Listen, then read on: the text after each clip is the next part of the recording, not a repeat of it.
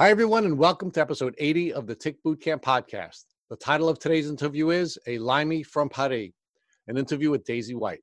My name is Richard Johannessen. And I'm Matt Sabatello. Today's podcast guest is Daisy White. Daisy White is a 54 year old woman from Paris, France. She currently resides in Los Angeles, California with her husband and her son. Growing up, Ms. White traveled all over the world. During those travels, she spent a lot of time in tick endemic communities on Long Island and in Massachusetts she never found a tick biting her. While attending school at Bennington College, Ms. White went on a trip to Africa. She got terribly sick with dysentery. By the time she reached her last year in college, her symptoms had made her think that she was dying. She couldn't hold down food, had terrible migraines, and pain all over her body. Miss White was always told that her health struggles were not real. She pursued her love of acting after college, but was still struggling, especially with dental issues. A doctor was recommended to her and ultimately diagnosed her with Lyme disease. Now, after many years of trying to keep her symptoms in check, Ms. White has developed a thirst for knowledge in health and wellness. She uses her experience to be a health advocate for families who are facing their own challenges. Hey, Daisy White, and welcome to the program. Hi, thank you for having me. I'd like you to share with our listeners a little bit about where you live because I think that's significant to your story. I know you've spent some time on Long Island, and I'd like you to share that with our guests. I'm sorry, share that with our audience. I live in Los Angeles, California. I was born and raised in Paris, France, so um, pretty far away from where I live. I was born of American parents, and I was raised by hippie American parents. Uh, my mother's from Buffalo, New York, and my father's from Santa Barbara, California. But I was born in Paris, France, and was sort of an interesting upbringing because my parents were very unconventional in the fact that they moved around all the time. So I grew up speaking, you know, two languages for sure, sometimes a few others, and sort of lived all over the world, all over the United States. I lived in uh, Locust Valley, Long Island. I lived in Sag Harbor. I've lived in Martha's Vineyard. I lived in Paris. I lived in Spain. I lived in Italy. I lived all over the East Coast. I went to college in Vermont, Bennington College, and I tra- traveled all over. I traveled to Africa. I've traveled to many different continents. So, and then uh, Los Angeles is my home because when I was in my late 20s, I moved there because I was pursuing a career in the entertainment industry, which now is is very different than what I had already, you know, set my life to be. But, and I have a wonderful husband who lives there with me. He builds sets. He's a director of production for a set company, and he does amazing creative work there. And we have a beautiful adopted son who goes to the French school there, and he's learning to speak fluent French because French is my first language. So, can you share with us when you first began to show the symptoms of what you now know to be a tick disease? I think I mean I definitely had some health challenges as a young as a young woman, even when I was in my teens. But I think, you know, for me there was kind of a moment where things changed dramatically. I was in college, I was going to Bennington, but I um, had gone to Africa with my mom and her then boyfriend for about a month around the Christmas season and around my my birthday, which is early January and I had terrible dysentery when I was there. In fact, I was I was taken to a mission hospital because I was just couldn't really eat anything, and I had you know dysentery and vomiting, etc. And I'll, I'll never forget it because I arrived there and you know I they handed me a, a a bottle of Schweppes that had been used, and in it there was some sort of liquid, and they said this is for your cough, and I said I don't have a cough. So it was a little bit of a scary experience and I never really quite recovered from that. And I remember, I mean, in later years, I remember meeting my who uh, the doctor who is now my mentor and who also had a huge part in getting me well. And he said to me when he met me, he said, "You have bilharzia." I said, "What is? How do you know about bilharzia? And how come you haven't? You can tell me that, and and you've never even like diagnosed me or tested me or checked me. But bilharzia is what we know of in America as schistosomiasis." And I was in that part of Africa where schistosomiasis is actually quite common. And I did swim in the Zambezi River. And um, schistosomiasis, if people don't know, is from a snail that lives in the water and is a kind of parasite that can be quite tricky. So, unfortunately, Lyme disease, as some people may know, for me and for many, is not just one thing. I like to say it's kind of a Rubik's cube. Um, for me, it was. It's multidimensional and it's you know multiple infections that sometimes have to be unraveled and discovered. And I think for me, Borrelia was definitely a part of it, but certainly there was a parasitic part that plagued me for many, many years. Uh, when I was in college, and then I went back to college after that for my final year, and I really had a hard time functioning symptomology wise, although the dysentery and the and the gastro part improved, I started getting very scary symptoms. And I remember my final year of college, I I thought I was dying actually, um, because I would get these very bizarre like migratory pinprick and sort of like lightning bug sensations all over my body as if something were you know sort of turning on in a strange pain symptomology actually it's funny that i'm talking about that symptom because it is a symptom that i i would recur for me for for a long long time for many many years and now that i'm talking about it i actually don't experience that symptom anymore it's funny it's like we forget the things that we feared for so many years when they go away. But I, that was one that plagued me for many years, and it was one of those symptoms that made me think, "Oh my God, you know, there's something in me that's really scary and dangerous." But that symptom is gone, and that was one of the first symptoms that I remember when I was in college, and then, you know, all kinds of fatigues and pains, and you know, not being able to digest any food, and just you know, and I remember when I graduated from college, I was at the time 23 I, I took a year off, so I was a little bit delayed, but I just couldn't enter my life because I was so ill. You know, and that was when I began to see a, a number of doctors when I went to New York City. And, you know, I was diagnosed, I had all the alphabet diagnoses in that time. It was 1989. So, you know, Lyme disease was not something people knew about well. Um, it was CFS, EBV, you know, it was all the alphabets you could imagine. And, you know, those were all kind of given to me and I was put on low doses of antidepressants and all kinds of things and it you know took me a really long time to know what was really wrong it wasn't until I was in my 40s really you know that I found out that I had Lyme disease in fact I'll never forget it when I met Dr. Klinghardt and he did you know my first IGeneX test or even before he did my IGeneX test he was like you have Lyme disease I'm like no I don't I, I went to see Dr. Klinghardt in my 40s when I was prompted by a, a doctor of mine in LA because I had a terrible problem with my with my mouth. So I had a dental problem, and um, he said if I were you, I would go see Dr. Klinghardt. And I also had the compounded problem of having infertility, and I'd had many many years of having health issues. So he's like, I would go see Dr. Klinghardt. I mean, he's an expert with dental problems. So, you know, when he said you have Lyme disease, I'm like, what are you talking about? What is that? I mean, just can you help me with my mouth and can you help me get pregnant? Let's walk back to your childhood. So you you spent Okay. a fair amount of time in tick endemic communities on Long Island, in Massachusetts, and in other places. During your childhood, were you aware of ticks or any any potential vectors that could cause you to suffer from Lyme disease? I mean, no, I never, I mean, I never had, excuse me, I never had a tick bite. And I didn't even know that ticks were a problem. I don't remember even pulling a tick off of anybody in my family or myself. You know, that was just not something that was part of my understanding. Definitely insects as a whole, but Well- not not ticks. I just want to explore with you from an informational standpoint what you knew about ticks during your childhood. And of course, you've shared with us that you never found a tick, or at least you're not aware of ever having found a tick during that period of time. So let's take the next step, which is between your childhood and your college years. Did ticks ever get on your radar, and was Lyme disease ever something that you were aware of prior to getting the illness that you suffered when you started college? No, honestly, like ticks were not in my purview. You know, I think my my knowledge or understanding of ticks was was more for for dogs, you know, or animals. I just, you know, people would talk about burning a tick off of a dog or something like that, and it's not something I ever had an experience with.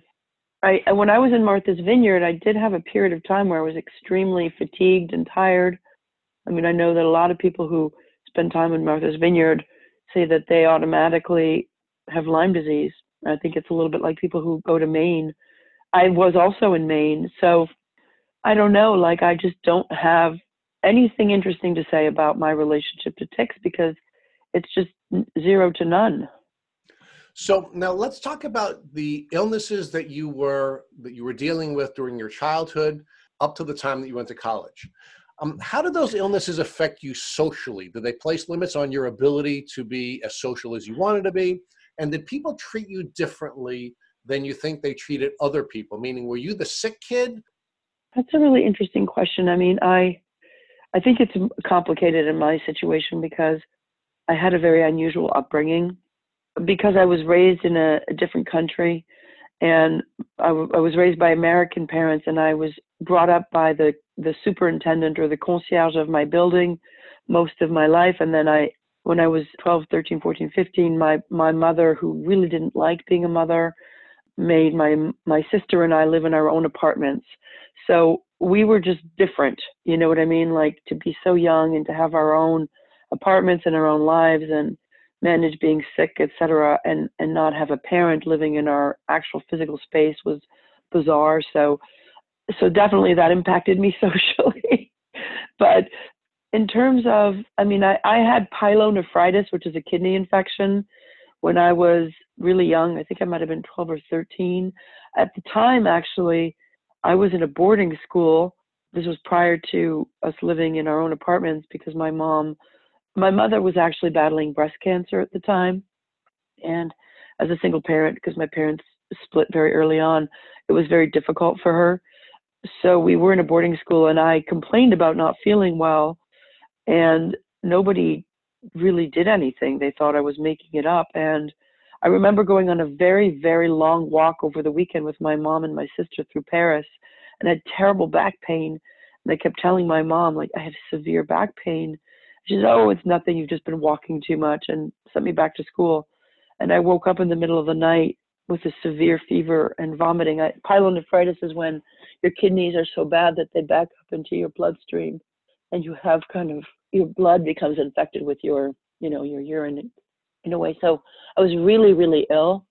In fact, I think the doctor scolded my mom for sending me to school, you know, and, and when I was so ill. So, I mean, I, I, I think people with Lyme disease, myself included, I think we are so accustomed to people telling us that what's wrong with us is not real.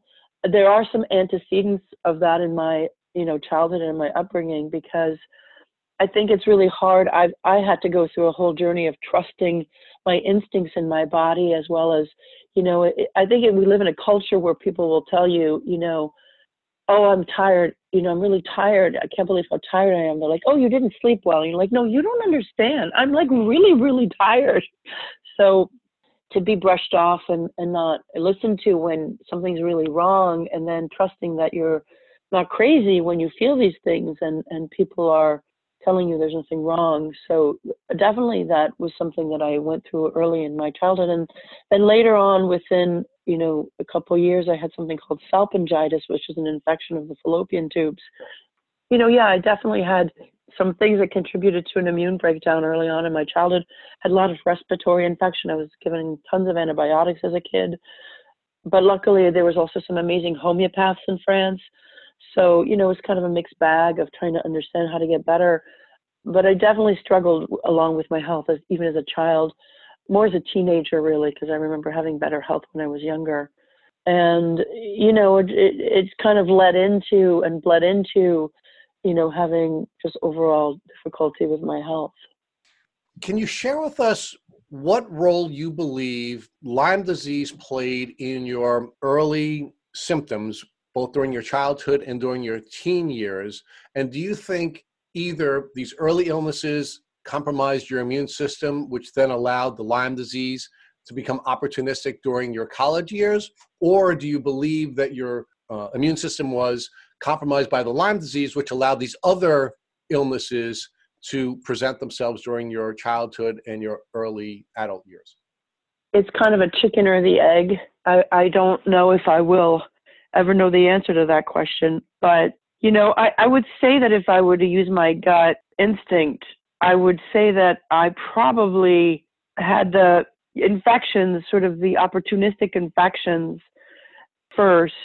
And then it would have been the Lyme that was, you know, able to kind of set up a resonance in my body because I already had some tissue, you know, weaknesses as a result of having had chronic infections, mostly pelvic infections, mostly female infections, but some bronchial.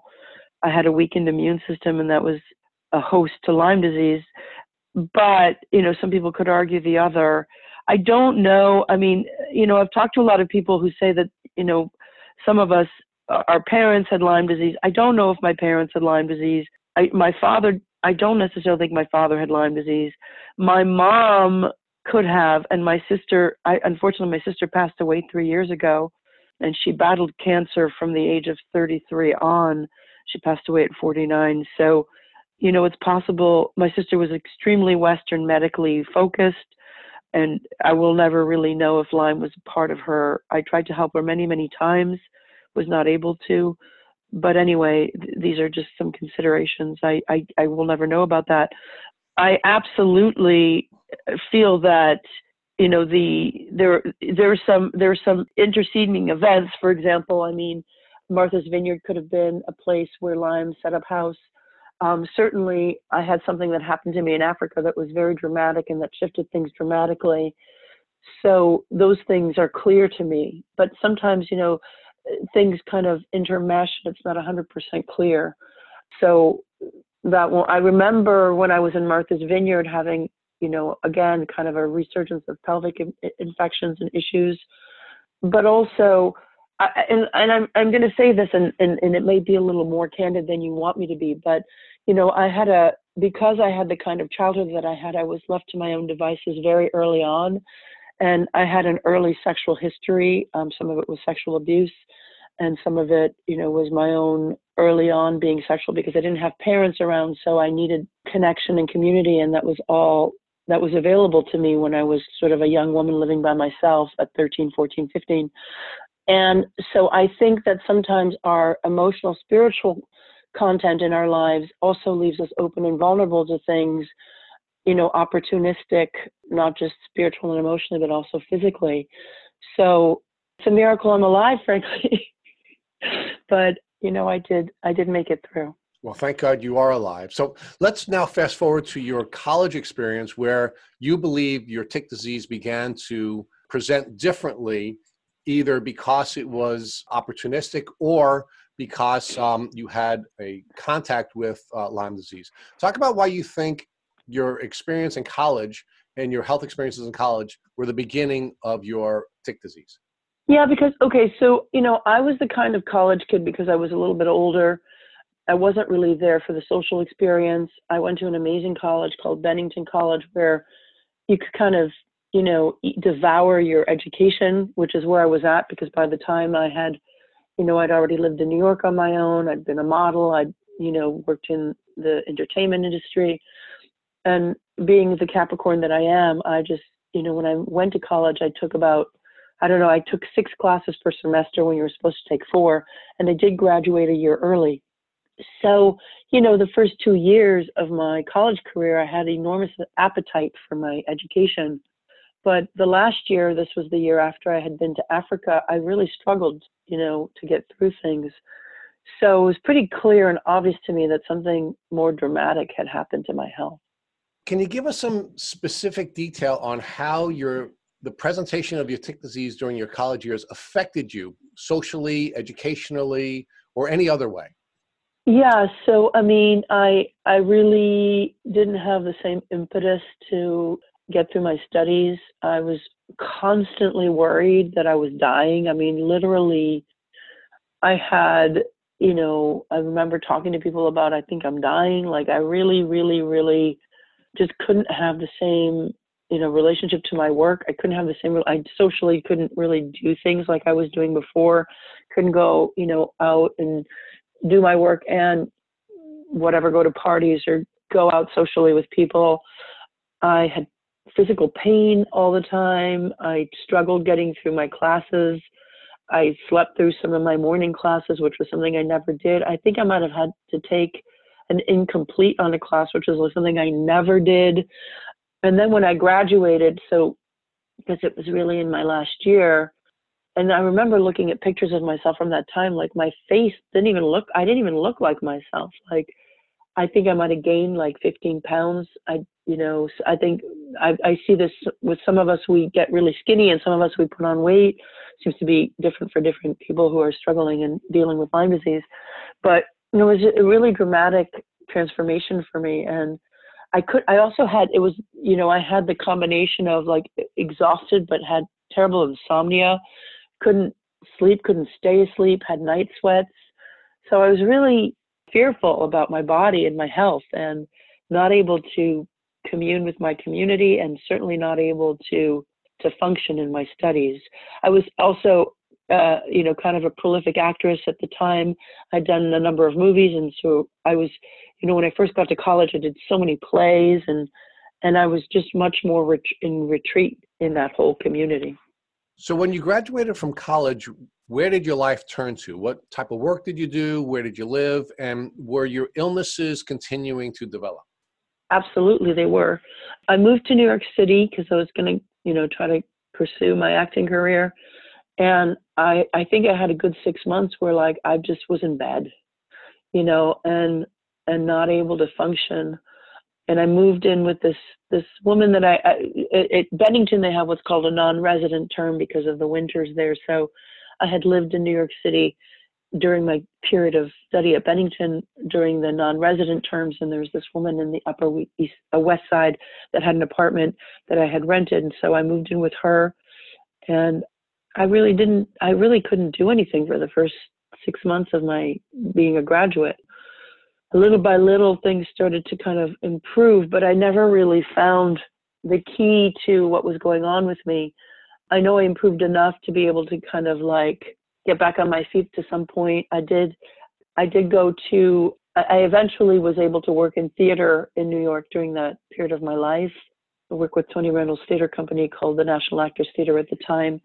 And, you know, I think I did a few films during that period of my life. And so my 20s were complicated. I remember living in Rome with someone, with a boyfriend at the time in my mid 20s. And I remember the poor guy, he was like, How come you always have to shop at health food stores? And it was at a time where, like in Rome, you know, they didn't really have a lot of health food stores. But obviously, I began my career and journey of being kind of an avid health seeker, you know, because there were things that I knew would make me feel good. But at the time, nobody was talking about Lyme disease, and certainly nobody had any tools for me. And I just had no, Lyme disease was not on my radar. I just, and maybe it was because I had this early history of having had health issues. Like, I think I just attributed to the, to my own constitution, you know, like my mom used to say to me, "Well, you know, you're you're fragile or you're," but I was like a very sturdy person in many ways, so it didn't really go together for me. But yeah, I just I just knew that I had to be hyper vigilant about my health and manage it in certain ways. Like I couldn't eat gluten, I couldn't eat wheat, I couldn't eat this, I couldn't eat that. Now I have to say that's not something I worry about anymore. I eat whatever I want, but there was a huge period of my life where like I could eat something and I would like be up all night vomiting with migraine and you know, I, I, I, it was a lot of trial and error for very many years. So, Daisy, I'd like to take a deep dive into how you got diagnosed and then what your treatment options were at first. So, can you walk us through what doctor helped you get diagnosed with Lyme disease and how that was brought up? I was living in LA when I was in my 30s, and I was, you know, pursuing my career as an actress.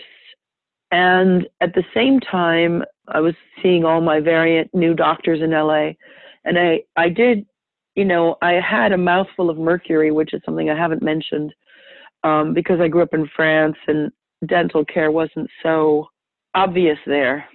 And I remember when I was, I think maybe I was 12 or 13, my dad, when I was in America, took me to the dentist and they were like, well, this kid, you know, both my sister and I, these kids have a mouth, you know, mouths full of cavities.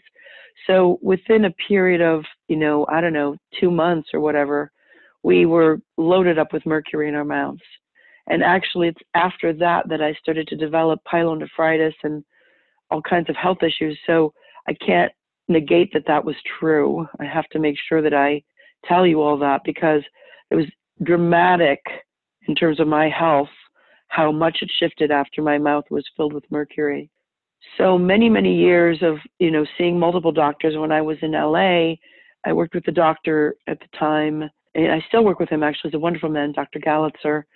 And, you know, he had a Vega testing. He, he had a way of doing Vega testing. And although Lyme disease was never on his radar, he was like, you know, you're, you're really mercury poisoned. And I think if you remove the mercury from your mouth, your health will improve dramatically. So he had a dentist that was next to him in his building who was well known. He was actually a lot, an older man in his 70s who was known for, you know, doing the proper removal of mercury. So I took a, you know, I, I took the plunge into having all the mercury removed from my mouth. I mean, I had 17 mercury amalgam fillings in my mouth. It was pretty dramatic. And so unfortunately, the, the way that this man removed the, the metal in my mouth was not really great. He dug very, very deep into my teeth. He killed most of the nerves in my teeth. And eventually I had to have root canals in all my teeth because I had severe pain from my mouth all over into my body, radiating into my body. And it was a disaster, frankly. And, you know, as this as this problem progressed, unfortunately, doctor, this doctor passed away. He was, you know, unable to help unfortunately, I was not the only person that was impacted by this dentistry, and it's it's possible that he was just, you know, too old to do the work that he did. But long story short, Dr. Galitzer is the one who said, "Hey, you should go see Dr. Klinghardt." If if I were you, I would go see Dr. Klinghardt. He's a genius when it comes to dental, you know, problems. But he never said to me he's a Lyme expert or he's a Lyme literate, or because he didn't have that understanding. And at the time, I was newly married with my husband, late 30s, early 40s, and I was having some fertility issues as well, pregnancy losses. And so he said, you know, he's also he he shared this article with me that Dr. Klinghardt had written about chlamydia, actually, and chronic chlamydia and infertility. So he said, look, you know, you should absolutely go see Dr. Klinghardt. So I came, I came to see Dr. Klinghardt, and you know, he said he took one look at me and he said, well, you have bilharzia. And I was like, bilharzia? How do you even know about bilharzia? And like, you've never even tested me or anything like, and he does a form of muscle testing called autonomic response testing, which I have now learned to do and I'm, I'm certified in. And, you know, he eventually tested me and he's like, yes, you do. You have bilharzia, which is what we know in America as schistosomiasis, which can impact the bladder and impact the whole body. It's a type of, it's a parasite. And and he also said to me, and he said, and you have Lyme disease. I said, no, I don't. You know, can you help me fix my teeth and this infertility problem? He's like, you have Lyme disease. So, you know, I mean, I think I must have been in my early 40s. I'm now 54. You know, it took me that long to actually even hear that Lyme disease was part of my case.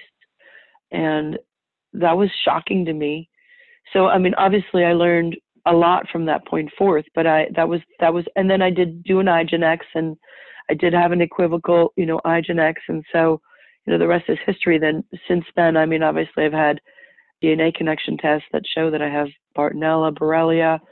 So yeah, I mean, it was it was kind of a, a miraculous, long, long time before I knew that Lyme disease was a part of the picture for me. So Daisy, let's talk about you had you you have tried a wide variety of therapies to help heal you from both your Lyme disease and other pathogens that you've had and other uh, parasites that you've had. So, can you walk us through some of the treatment options you did once you first got diagnosed and if you feel they were worthwhile? Yeah, absolutely. So, I mean, I've probably done everything. I tend to be kind of brave when it comes to doing treatment. I have done IV antibiotics.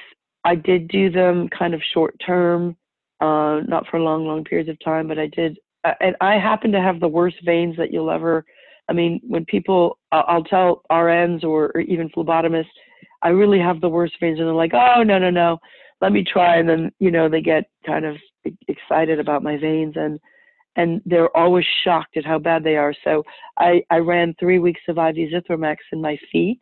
And uh, mostly because I do have, like Dr. Klinghardt said, I do have kind of a chronic case of chlamydia. Uh, so yes, that was very tough on me. I've done a lot of ozone. I've done IV ozone. Um, for me, the my the best kind of ozone I've ever done was called RHP or recirculatory hemoperfusion. Some people call it EBOO, which is extracorporeal, out of body. I don't exactly know what EBOO stands for, but it's kind of an ozone IV dialysis, which for me was extremely impactful and extremely helpful. I've done a lot of homeopathic, uh, low dose immunotherapy, but also a lot of homeopathics, um, which were really, really miraculous for me. I respond really well to kind of energy medicine. I've done. There was a, a juncture in my in my journey where I worked with a practitioner that does worked with the Zyto machine, where you kind of, you know, has some right frequencies and also treats different. Kind of makes an auto nosode, so finds everything that's wrong with your body and then makes a homeopathic based on what they find, uh, which is from a Zyto machine, a sort of a, a an in computer device that then sends frequencies. That was very impactful for me.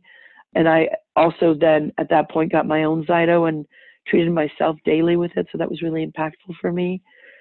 I've done all kinds of antiparasitics, all kinds of antithalamics multiple times. I've done BEMERS, PEMFMATs. I mean, I can't even remember everything I've done. There's so much that I've done. I've done all sorts of peptides, all sorts of glandular remedies. I've done things that are really outside the box, like GCMAF, which probably I'm not even allowed to talk about. But I've, I mean, I pretty much I've done BX, the BX protocol. I've done pretty much anything that's available or has been available, maybe not even available anymore. I've done a homeopathic mistletoe called Iscador or Viscum, which I think is an amazing tool um, used very much in the cancer community, which I think we could employ more frequently in the Lyme community. And there's an amazing man who knows a lot about that right now, Thomas Cowan, an amazing mentor. He wrote an amazing book on cancer and how to clean your gels and water. That's an amazing resource. I mean, I'm I'm I'm at a loss for memory right now because there's so many things I did do. You have done a whole bunch, and the one question that I'm most excited to ask you is, what did you feel was the best therapy you did that helped you the most in your recovery? You know what? I have a I have a hard time with the one thing question. I actually wrote an article about it because there was a period of time when I was working with some well-known clients as an advocate where you know people wanted to know what was the one thing that helped them get better and for me it's really an evolutionary process it's kind of all the things we do that get us to that other side. But i have to say that if i were in my case to talk about any one thing i would say that the dental journey is incredibly impactful. I went to switzerland. I had all of my root canals removed. I had 14 dental extractions and i've had 14 zirconium implants. Chronic infections in the mouth are very detrimental. They were a huge undertow to my case where I really just couldn't get better or feel better. It's never perfect, you know, um, getting through the dental journey. Cavitations, dental infections in the mouth have a huge impact on our health. And so for me, that was very, you know, transformational, very, very hard. Um, wasn't easy, you know, to be a woman in her, you know, late 40s, early 50s, feeling like I would disfigure myself. It was very, very complicated for me emotionally and you know, physically, but I did get through it, and I, I have to say my health is much improved since then. I think ozone for me was hugely impactful, especially the high dose ozone, really, really impactful. It's a blood filtration system, and I think apheresis, I see that being something, you know, because there was kind of an apheresis portion of doing RHP. So I think, you know, blood filtration is really, really impactful so those i mean those would be the two things that i think were really miraculous for me so daisy after about it seems like you've been now diagnosed for about 10 years and you did some correct varying treatments over the last 10 years and today you're sort of just doing maintenance treatment which leads us to our next question of how are you feeling today other than having a terrible cold which has been a bear i you know i'm highly functional i feel really really good most of the time I have a five year old adopted son. I have a wonderful husband and manage our household. And I manage anywhere between 30 to 40 families in terms of, as an advocate, getting them to a better place. I travel 70% of the year. It's a, it's a lot to do for someone who um, has a health issue, but I, I feel completely capable and competent and, and well enough to do that. So, Daisy, the next area we'd like to explore with you is how this experience that you've had with the tick disease has changed you. Meaning, how are you a better person today as a consequence of having this terrible journey that you've had to go on? Well, I'm a lot smarter than I ever thought I was going to be. um, my knowledge base in relationship to health and medicine and, and for my family, for myself, and for other people is something that I is a silver lining that I never expected that I would have. My relationship to the medical community and, you know, some really brilliant people in the medical community and um, my thirst for knowledge in that area is something that I never expected. I mean, obviously, I set out to be an actress and, you know, to be in the entertainment industry, but I think that my impetus to be in the entertainment industry and to be an actress was really that I wanted to be involved in healing in some way. And probably because you know my own upbringing i needed to kind of mine humanity when i was younger. But but now i get to to mine improving people's lives to be of service in a way that i never expected to be to be in service of a community that's really struggling that's unfortunately under recognized at this time of our culture and undermined and under explored in terms of you know the solves and also in terms of the support I often say I'm on the front lines of Lyme disease, and there are very few soldiers, so we have to really um, shoulder each other because there are so few of us out there trying to do this work, and I'm sure you you yourselves are aware of that. You know, I I I love the work I do. I love the community that I get to help, and I and I just never expected it. I mean, it was something I never expected. I also love to be able to help my my son and my husband and and have the knowledge base that I have. Can you also share with us how you've now also transformed into somebody who's reaching out to the larger community by using social media and a beautiful Instagram that you've put out into the world and how that's helping you reach out to the community of people who have been suffering from many of the challenges you had suffered from? Yeah, so I mean over the last 10 years I've evolved into being a health advocate helping multiple families through these journeys. You know, unfortunately, many people come to me when they've seen, you know, anywhere from 10 to 100 doctors and they've just exhausted all possibilities and their brain is kind of fried from, you know, brain fog and all kinds of, and they're like, I, I'm lost, you know, please help guide me. And I am, am fortunate enough to be able to do that for people. Also, in terms of education, I mean, my I, would like to educate the community more and speak to the community at large about all the available options or different things and twists and turns that we all can take in order to find our way. It's important, really. Uh, unfortunately, doctors are not trained to understand people who are not Lyme literate, and obviously there are people, doctors that don't even believe that Lyme exists. So, you know, are really not trained to help people through this journey. And I'm I'm sure many who listen to this podcast, as well as the two of you, know that you can go through many impasses before you even know what's going on. So, you know, I think it's really important to educate the community at large about what we're all dealing with. Unfortunately, I feel there aren't enough hours left in my lifetime to help as many people that are going to need help in the future in terms of um, education but I'm really dedicated to that, and I have a real strong sense of mission about helping people understand where they're at and what they need to do in order to, you know, get well. Whether it's I have clients who are impacted with seizure disorders, I have clients who are impacted with, you know, variant ways where their lives are, you know, really severely impacted. So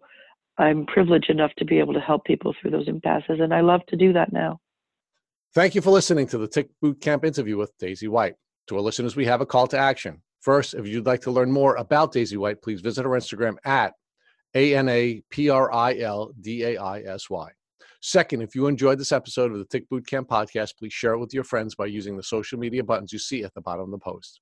Third, we here at Tick Bootcamp have created a Tick Bite blueprint that has been inspired by the information that has been shared with us by past podcast guests. We urge you to visit our website at www.tickbootcamp.com to view the blueprint. We would appreciate it if you would contact us with any suggestions you have for improvements. Fourth, don't forget to subscribe to this podcast on iTunes, Google Play Music, or Spotify to get your automatic episode updates of our Tick Bootcamp podcast. And finally, we thank our listeners for their comments on our past podcast episodes. Please take a minute to leave us an honest review on iTunes, on Instagram, or on our website. We make it a point to read every single one of the reviews we get. Thank you for listening.